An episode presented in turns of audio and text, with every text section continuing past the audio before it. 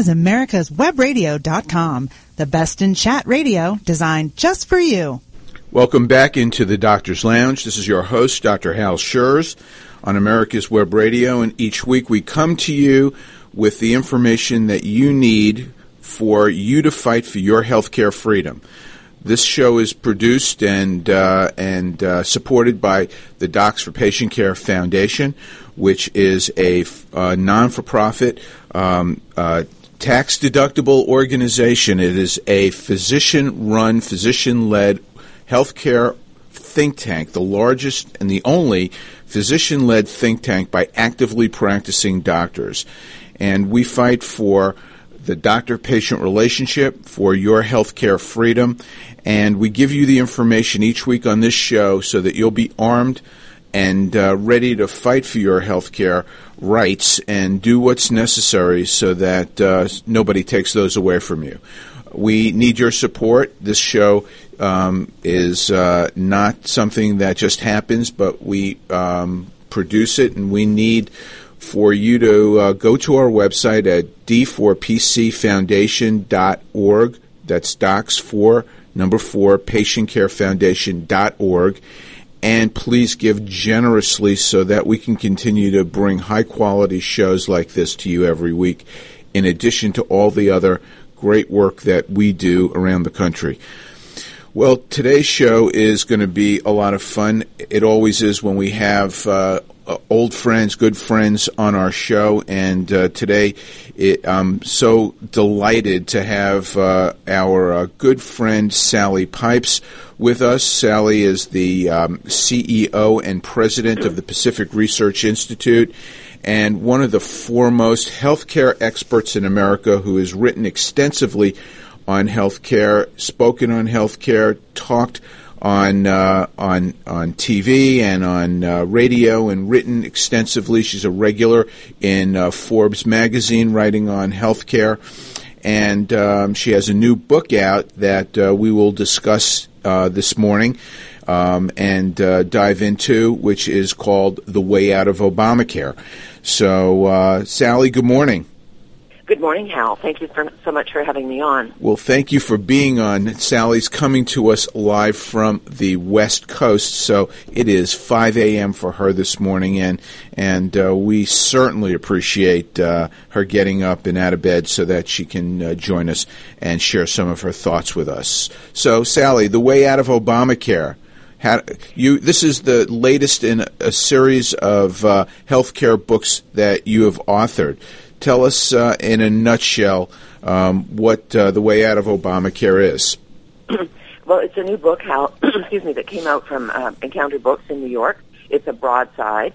Um, it's written um, in a way so that legislators, candidates, people in the media can get a um, easy to understand view of a replacement plan for Obamacare. So it's it's a a, a, guide to replacing Obamacare because, as you know, there have been many replacement plans that have come out of um, Republicans in office, those running for office, but nobody has come out yet with a single replacement plan. So I thought it really would be a good idea if, if they could get a grip, and so that they, the, the candidates and then the, the candidate who runs against the Democrats will be able to say, this is a replacement plan that we stand behind because, as you know, this election could very well be very heated um, in the issue of health care because of um, either candidate Bernie Sanders or candidate Hillary Clinton, who are committed to, um, in Hillary's case, um, expanding on Obamacare, and on Bernie Sanders' case, if he becomes the candidate, um, he's a big supporter of single-payer health care or Medicare for all. It's it's interesting because you say that whoever runs against the Democrat, uh, this is the blueprint, but it's uh, um, some some candidates um, sound very much like uh, the Democrat candidate. Well, um, certainly in terms of you know, as you know, on the uh, in the New Hampshire primary on uh, th- this week, um, uh, uh, Donald Trump, of course, um, trumped everybody, uh, um, you know, including Bill Kasich and, and Jeb Bush, Rubio, and Cruz so we don't know what's going to happen next in South Carolina. But Donald Trump in the past has come out and said that he's a big supporter of single payer healthcare, the Scottish system, the Canadian system, the Canadian system being the true single payer healthcare system where private health insurance is outlawed under the Canada Health Act.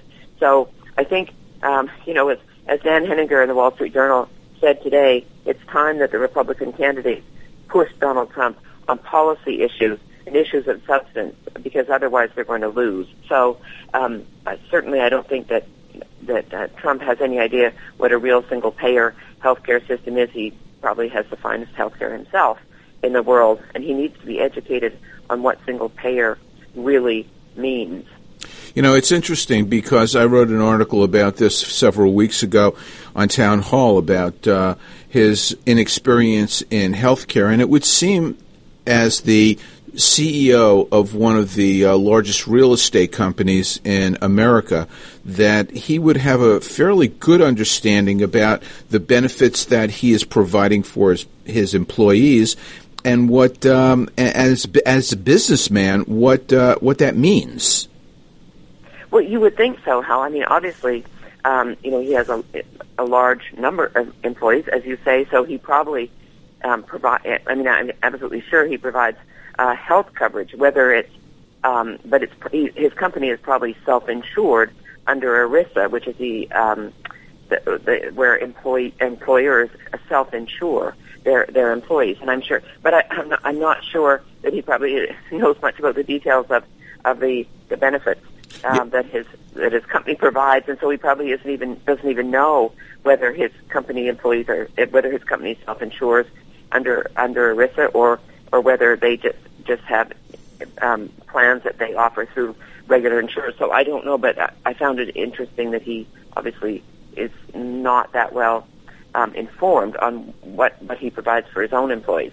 He would be well served to uh, call Sally Pipes, wouldn't he? well, or at least read um, your I book. Think, I think that's right, or you, Hal. But I think the thing is, I mean, just listening to him, I think he's a person who really um, doesn't want to listen uh, to too many other people. And the campaign that he is running is not focused on on policy issues, except for you know he um, what he would do um, on foreign policy and build a great fence between Mexico and America um, to stop illegal immigration and also place 45% tariffs on uh, goods coming into America from China, which yeah. um, I think have a very detrimental effect on on American and, jobs. And build and build the wall and Amer- and have Mexico pay for it. Yes, right, exactly, exactly. So, and it will be huge. but you know, I, what I've what I what I found interesting is that um, the um, in in in midterm elections, healthcare is a front and center issue in 2010 and 2014, and it is a winning um, issue for those who who um, are um, anti-Obamacare, pro-free market solutions. But then you get to presidential elections, and this issue seems to melt away and disappear. What what's up with that? I know it's. it's it, I mean, Obamacare will be celebrating its sixth birthday um, on March 23rd this year. I I don't know about you, Hal, but I just never thought we'd still be, you know, in the grip for fighting this. But um, in um, in the 2010 November elections, the Tea Party movement was very strong. Very much, many people voted um, uh, Republican because they were very upset with with um, with Obamacare and what what they thought it would mean for their health care. This election in 20 in 2012, um, when Governor Romney ran against uh, President Obama, he never, you know, uh, Romney being the author of Romney Care, he should have come out strong against Obama and said, I thought the idea of Romney Care, a connector, all of this would have been good for the people of Massachusetts. But now we know emergency room use is up. Um, it's very expensive, um, and we haven't solved the uninsured problem. So, you know, we don't need to take this experiment and take it to the rest of the country. But he never did that, and he lost. But you know, this year, um, the Republican candidates in the debates, Obamacare has been a very small part of the agendas that are that are going forward. But I think once the Dem- once the Republicans uh, select their candidate and the Democrats do, I think it's going to be the big issue that and foreign policy in this in this election because um, certainly Hillary or Bernie Sanders are going to make it a big part because they want to take the country down the road um, to, you know, more and more control by the federal government of our own health care. Well, I hope you're right. I, I um, sense more and more that uh, this issue has uh, um, has fatigued the uh, the populace, and uh, they're you know it's it just has been out there so long that nobody really is uh, thinking much about it, except when they have to pay their uh, insurance premiums or or they have uh, uh, six thousand dollar deductibles out of their own pocket. Yeah. Well, I mean, how I, that's true. I mean, the, I think the American people are now realizing that. Remember, the president promised if you like your health insurance plan and you like your doctor, nothing will change. And he said the American people will see their premium go down on average for a family by $2,500. Neither of those things have happened. Premiums are up, uh, deductibles are up, and, and, and people are finding it more and more difficult when they get an exchange plan to keep the doctor that they had prior, and that's very upsetting to people. So it's, um, and we've seen certainly in the enrollment numbers that came out finally from HHS after the open enrollment period, which was from November 1st to January 31st, um, only 12.7 million people have signed up, which is almost half of the 21 million that the Congressional Budget Office had forecast uh, for this year. And that 12.7 million number is high because about 15% of people won't even pay for the premium. So that number is going to come way down, um, probably to about, you know, 9.8, 10, 10 million. And it's interesting that um, in today's Wall Street Journal, there was an article about the insurance companies crying about their um, losses uh, as part of the healthcare exchanges.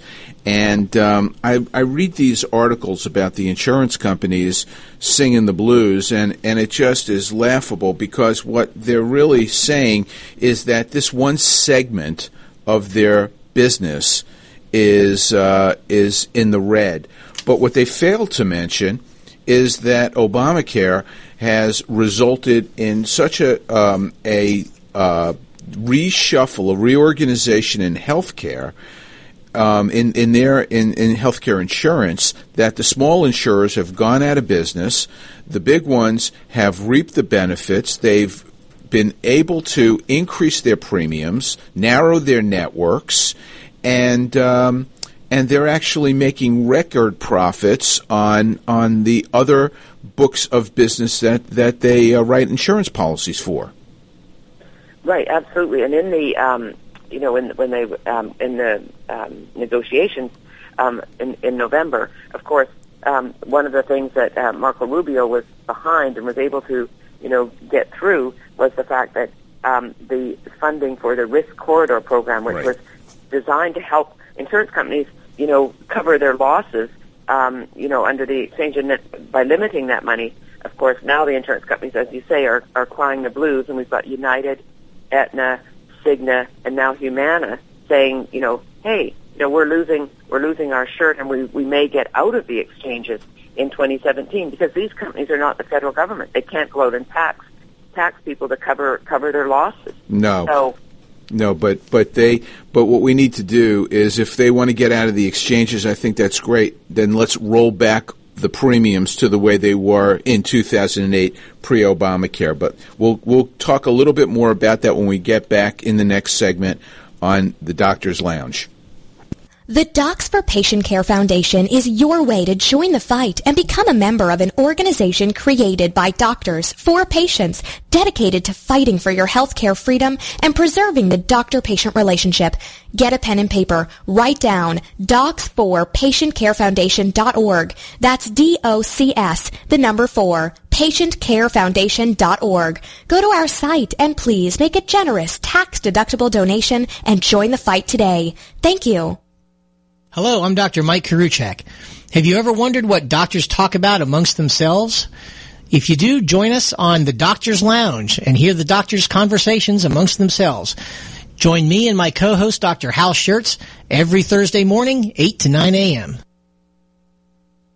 The Docs for Patient Care Foundation is your way to join the fight and become a member of an organization created by doctors for patients dedicated to fighting for your healthcare freedom and preserving the doctor-patient relationship. Get a pen and paper. Write down www.docsforpatientcarefoundation.org. That's www.docsforpatientcarefoundation.org. Go to our site and please make a generous tax-deductible donation and join the fight today. Thank you. You're listening to America'sWebRadio.com, the pioneer and leader in chat radio. Thank you for listening. Welcome back to the Doctor's Lounge. Uh, this is your host, Dr. Hal Scherz. Um, I wanted to uh, take the opportunity to make an announcement. You're hearing about this first. This is going to be a uh, uh, announcement about an upcoming meeting that the Docs for Patient Care Foundation is putting on in association with the Texas Medical Association and with the support of the Physicians Foundation. And it is a meeting that is geared for our physicians out there in the audience. I'm sorry to that that uh, others um, would not be. Um, uh, included in this only because it really doesn't apply to them. It's a you know that we've talked on this show um, incessantly about direct primary care as an option for um, the uh, healthcare. Um, marketplace and as the uh, lifeline to family physicians who are uh, leaving the the uh, the profession in droves because they just cannot stay solvent. Well, many of those doctors are going direct primary care and uh, this is uh, actually saving their practices, saving their careers, re-energizing them, and giving them uh, a whole new lease on their practice, while at the same time providing the absolute very best care possible for patients who can't get a, a, a doctor to see them anymore. And so this is uh, a uh, a, a, a, meeting that we're putting on with the rock stars of di- direct primary care who are going to be talking about it and going to uh, do workshops in how doctors, especially, those in um, primary care, can transition or convert their practices into direct primary care practices. And it will be in Dallas, Texas on October 14th and 15th of this year, and you can read more about it. it we'll have upcoming information about this on our website. It'll be in the uh, all of the uh, Docs for Patient Care Foundation social media sites, including Sermo, which is our um, communication uh, platform for physicians. So mark that out on your calendars uh, so that you can uh, attend this meeting. It will be very interesting format. The first 250 people who sign up will not have to pay um, a uh, a registration fee for this meeting. It will be free. So so uh, mark it out and plan to uh, attend this meeting.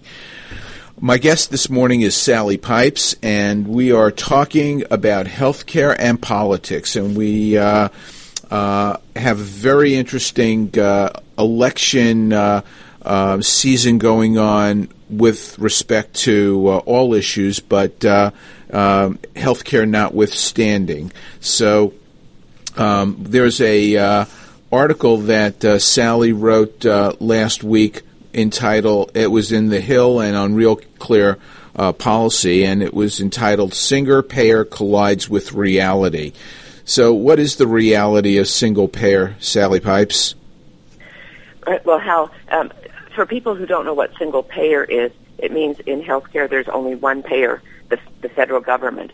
And of course, Bernie Sanders, the independent senator from Vermont, who you know is trying to get the Republican nomination away from uh, to win it and to, to take it away from Hillary Clinton, and certainly in New Hampshire he did a good job um, getting about 58% of the votes uh, earlier this week. But single payer means, as I say, that there's only one payer, um, which would be which would be the government. And under Bernie Sanders' plan, single payer, the single payer, it would be the federal government. The federal government in the United States would take over all of healthcare, so everyone would be getting their healthcare um, through through um, a government program, i.e., Obamacare for all.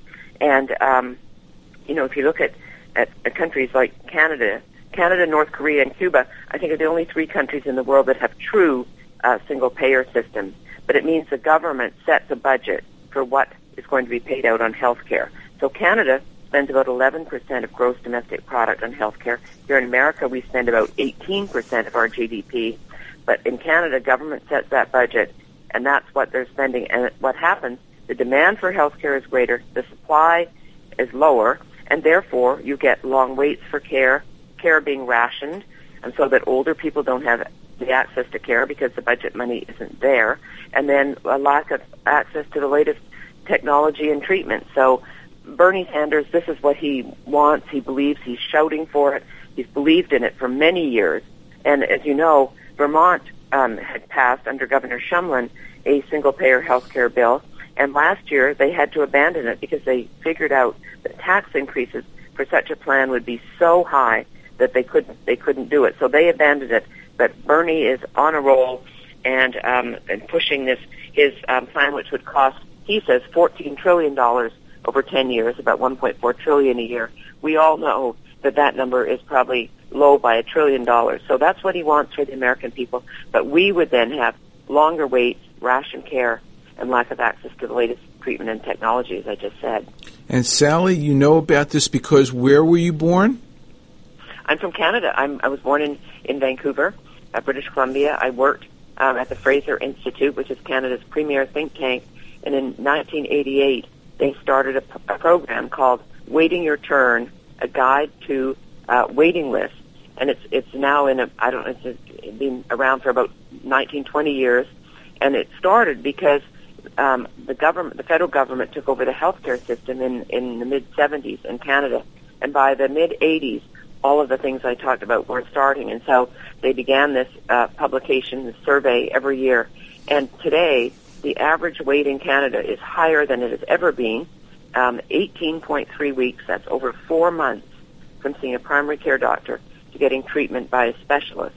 And how that's why 52,000 Canadians out of a, a small population, fewer people in Canada than in the state of California, about 35 million, come to the U.S. each year and pay out of pocket for treatments that they believe um, if they didn't get, whether it's an MRI, a CT scan, knee surgery, uh, bypass surgery, that, that would be detrimental to their health if they didn't didn't do something. I, I heard a figure that over over um, a Canadian's lifetime, seventy percent of Canada has come to the U.S. to receive treatment. Is that about right?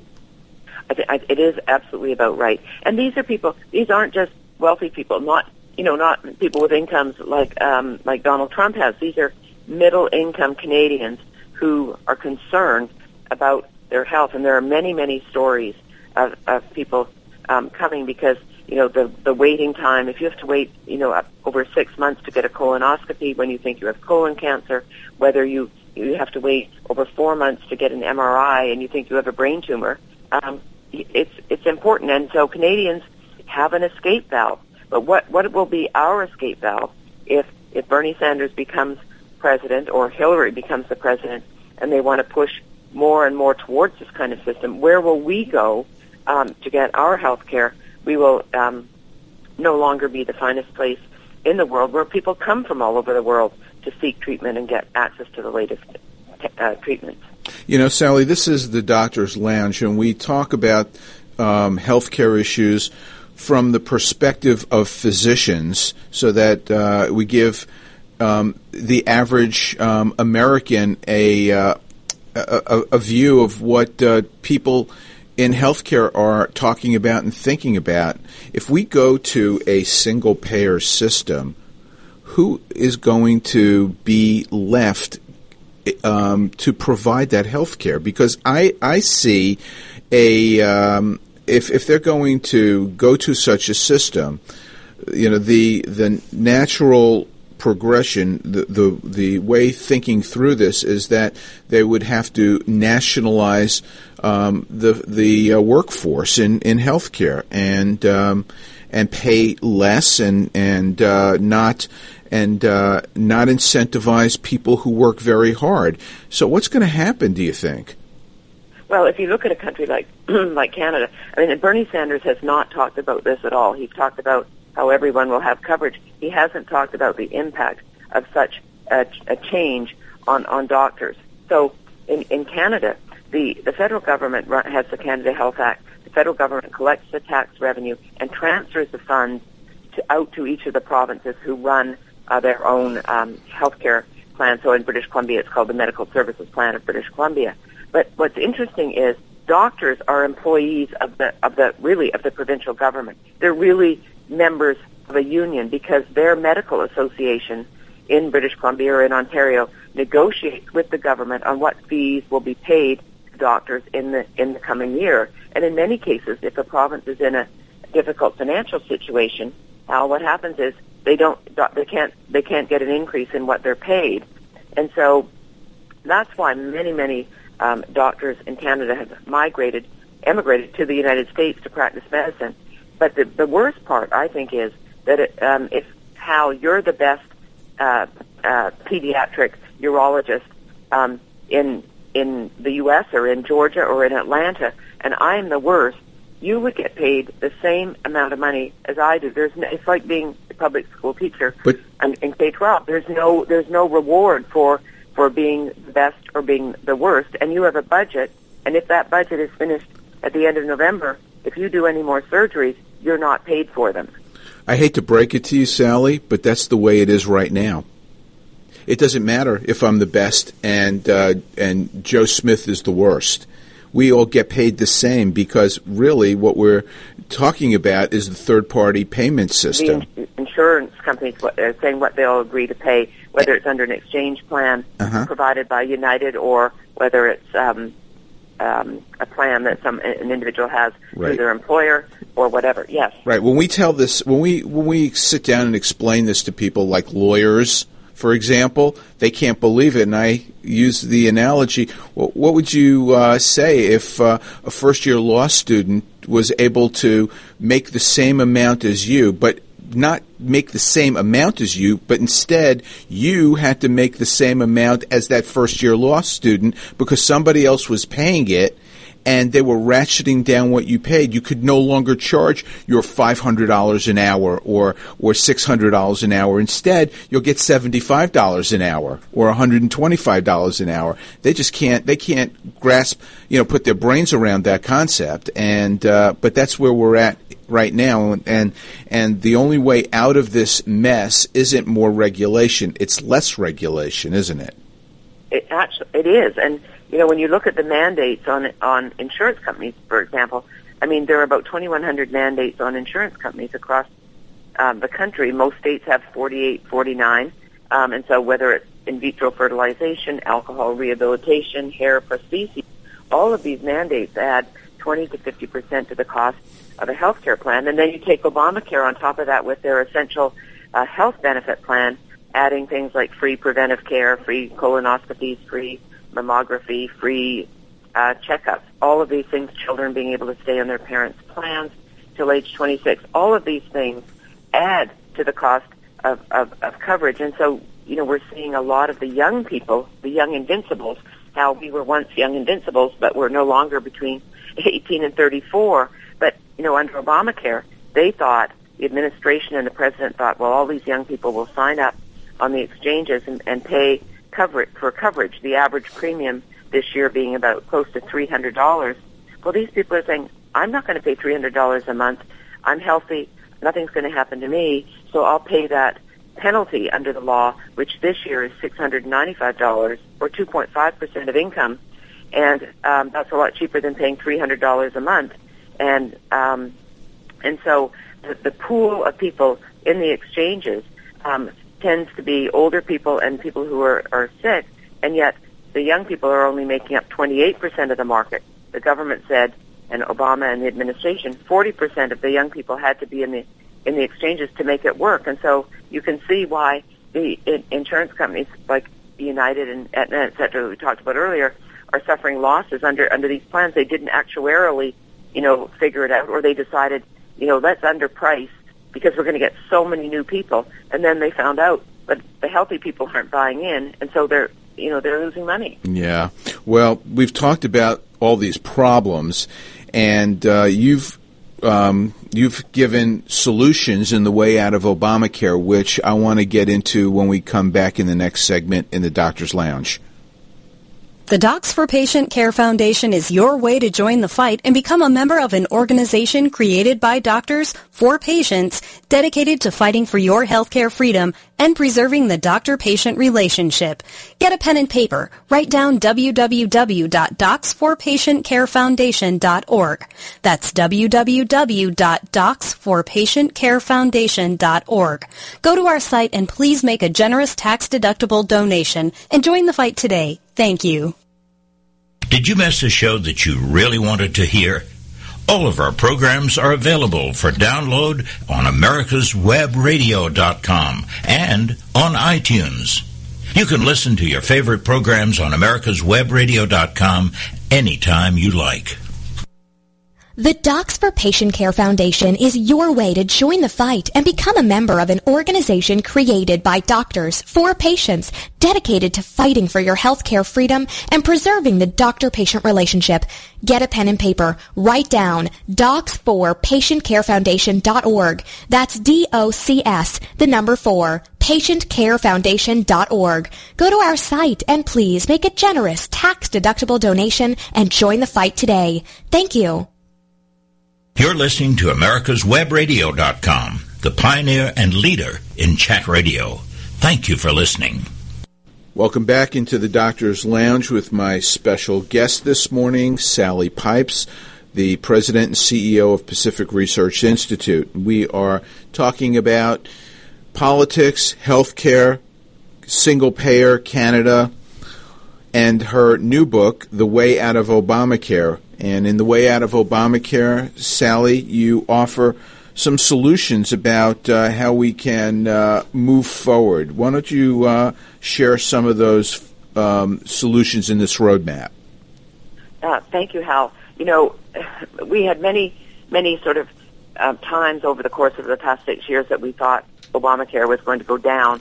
Um, because the Supreme Court had an opportunity to, the U.S. Supreme Court had an opportunity to um, in, in 20 in 2012 to say that the individual mandate um, um, uh, under Obamacare was illegal, but unfortunately they ruled the other way, and so Obamacare was around. And then in 2015, in June, the court once again had the chance to uh, consider whether the subsidies being paid to those individuals on the exchange, um, which was the federal government exchange, healthcare.gov, were legal because the law specifically said subsidies would only be available to those people enrolled in exchanges established by the state. But anyway, we lost that battle, and so Obamacare is still around, and it's it's it's it's a big issue. And when someone like Newt Gingrich and a number of people in the mainstream media say, you know, that the Republicans talk about repeal, they voted five times for full repeal. They voted for repeal of certain segments um, many times, over probably about 60 times they don't have a replacement plan. So um, the problem is they, they don't have one replacement plan. They have many, but they need to show the American people they're committed to repeal and replace, and they need to rally around a single replacement plan. And just yesterday, Fred Upton, who from Michigan, who is the chair of Energy and Commerce Committee, said the House will have a replacement plan um, sometime um, late summer or by the fall. Uh, Senator Mitch McConnell a leader of the Senate has said they're not going to touch this and it's just too scary. They're worried about people being reelected. But I think the American people need to know what is a good replacement plan. And so that's what I've developed. My plan um, is quite similar to the one that Dr. Tom Price, whom you know, of course, um, because he's from Georgia, um, um, has put out. I have some differences. But the real issue and the problem in healthcare is, which all started during World War II, when wage and price controls were in, the, the government gave um, insurance companies, the, I mean, gave employers the right to um, provide health care to their employees, which would be um, on pre-tax earnings. So uh, people get their health care basically without having to pay tax on that income. Base, but their income, of course, is slightly lower because employers have to stay in business. So this is the main dis, um, distortion in, in, in, in the healthcare market because individuals, if they, if they go out to buy health insurance, they have to buy it um, if they can get it and afford it with after-tax dollars. So um, the first thing is that we need to level the playing field now so that individuals can get their health care with pre-tax dollars.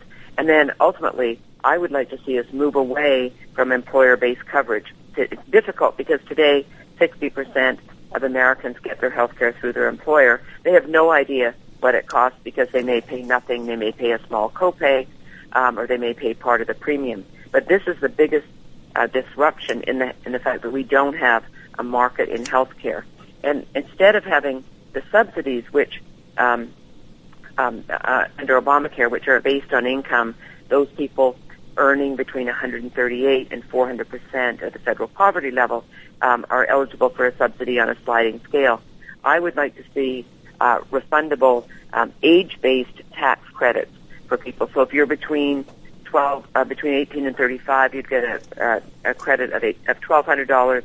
35 to 50 years, you'd 2,100. And if you're over 50, your age-based refundable tax credit would be $3,000. If you didn't spend that much money in your health care, you could put the difference um, into a health savings account, which really brings about putting um, putting um, patients in charge of their health care. That's putting consumers in the driver's seat.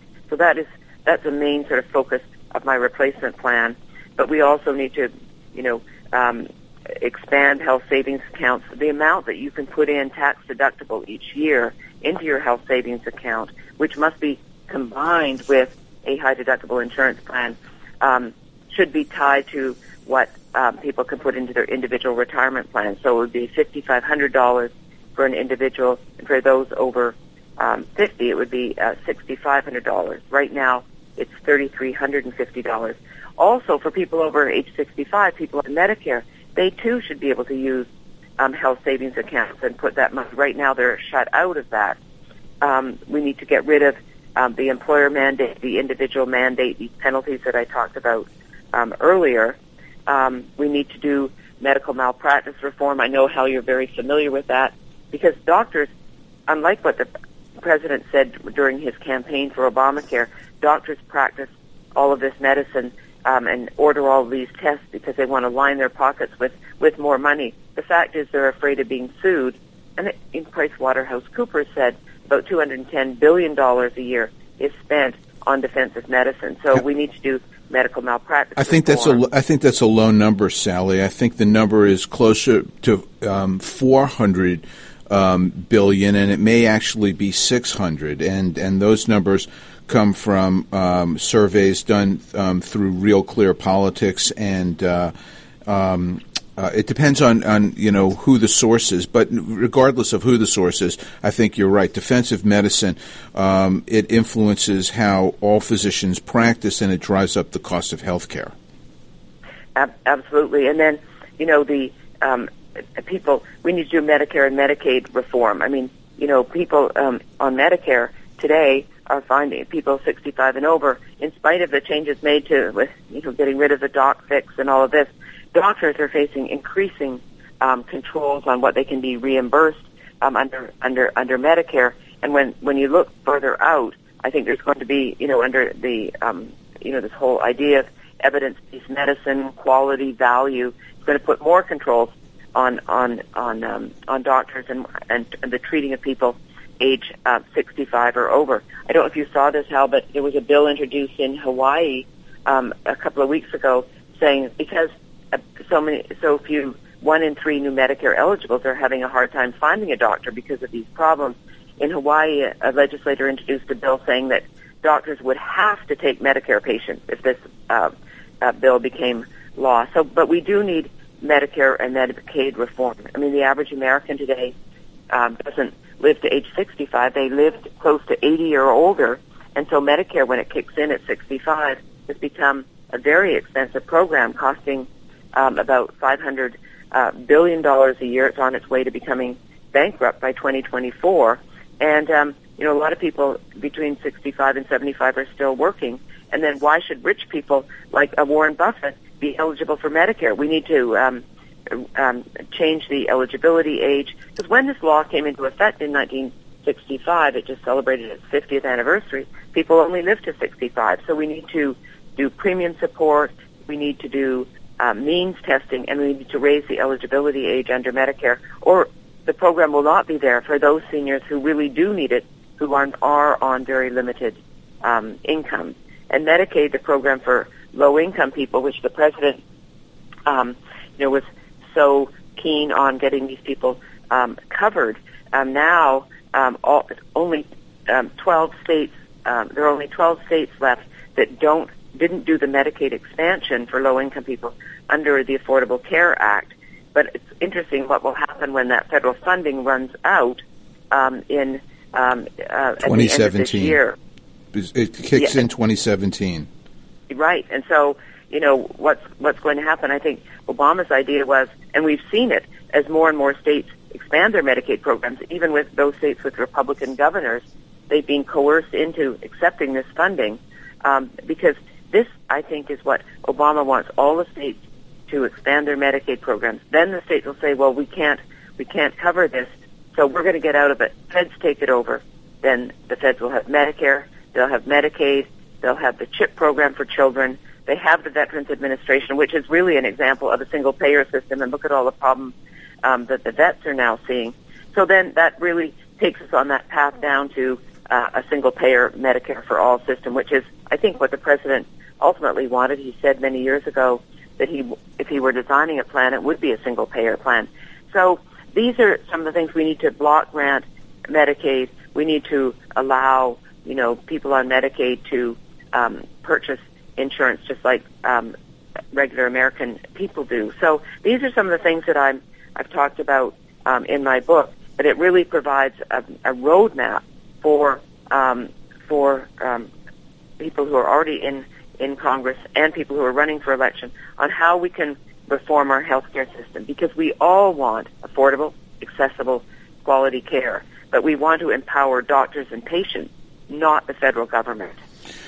And I would agree with a good percentage of the things that you've just said, but I would um, go further. And um, the, this, none of these plans really um, free the marketplace. They don't. They don't um, allow for the entrepreneurial spirit of physicians to to emerge and to do the things that are necessary to actually lower the cost curve because all of these measures are still third party and um, and and when you eliminate that and you have patients in charge and there isn't an insurance company saying what they'll pay Right, and how much they'll pay. and how how much they'll pay. Um, then then you then you can really be creative, and there are so many laws right now that restrict that entrepreneurial activity.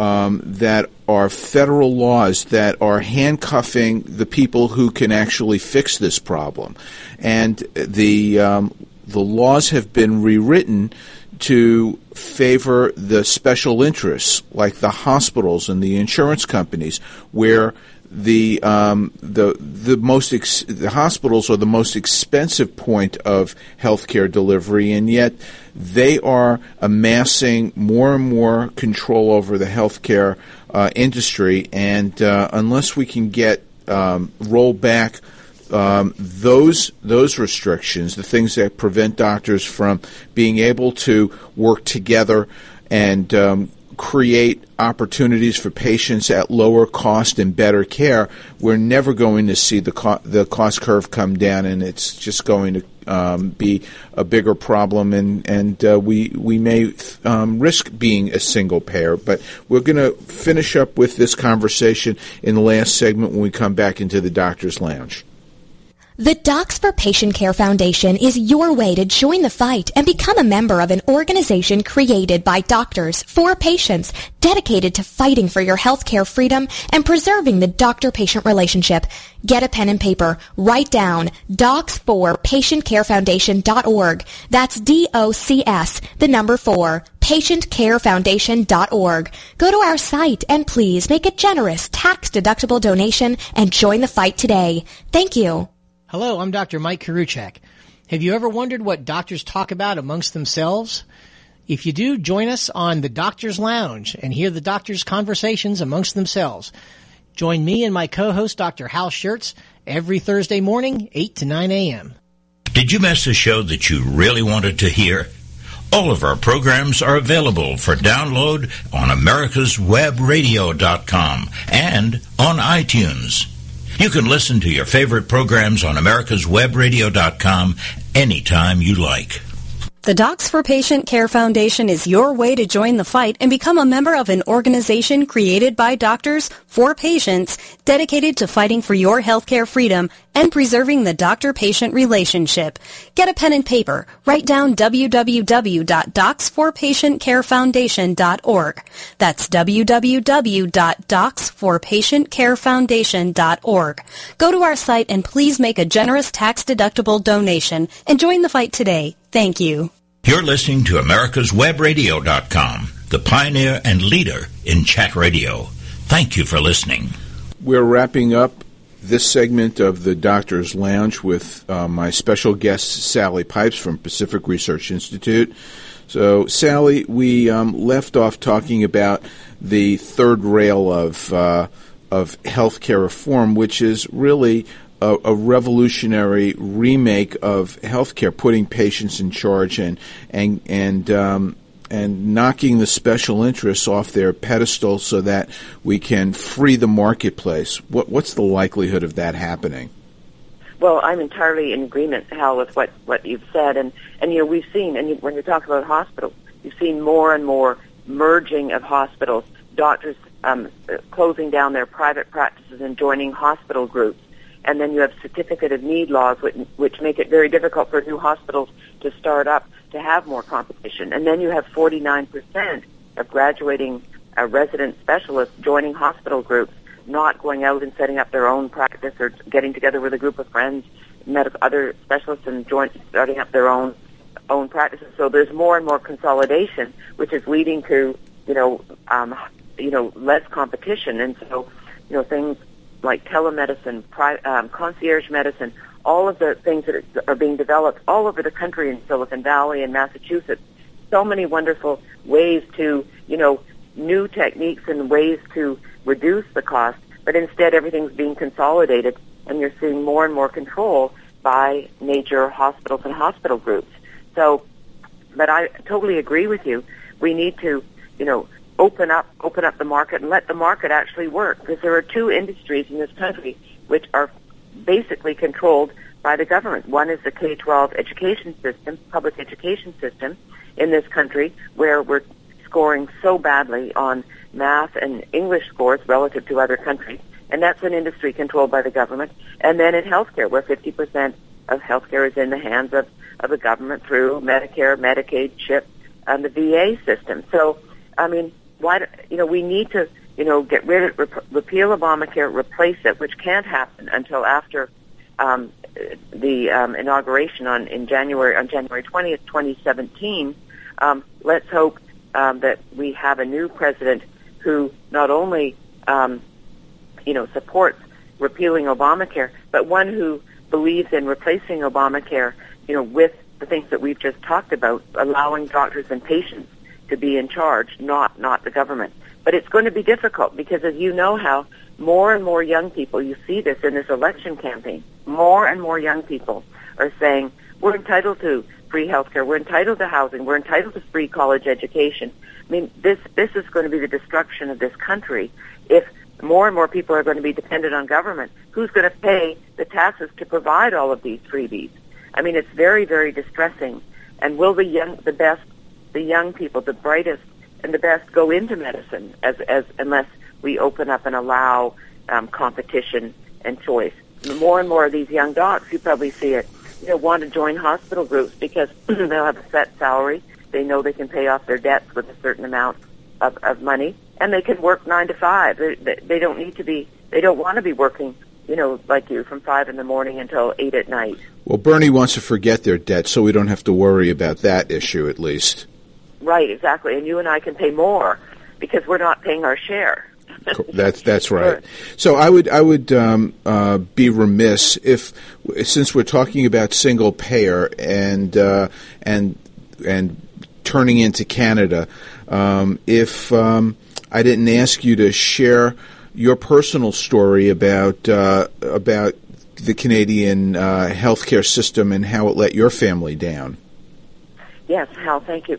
Um, you know, and it's interesting. I, I was quite optimistic in Canada that there would be some changes when Stephen Harper was the, the prime minister, a conservative, But just like Margaret Thatcher in the UK, of all the wonderful things they did, neither one of them touched healthcare. And this goes back to when programs become entrenched, they're hard to get rid of because if something isn't working, people still don't want it taken away from them. And so, you know, this is one of my worries with Obamacare. When people are not happy, but they think they're getting something for little money or for free, you can't change it. So in Canada, um, the, healthcare system, um, the, where the federal government is in charge and the provinces run their system, as I said, care becomes rationed. Waiting times um, over four months from seeing primary care doc, getting treatment by a specialist.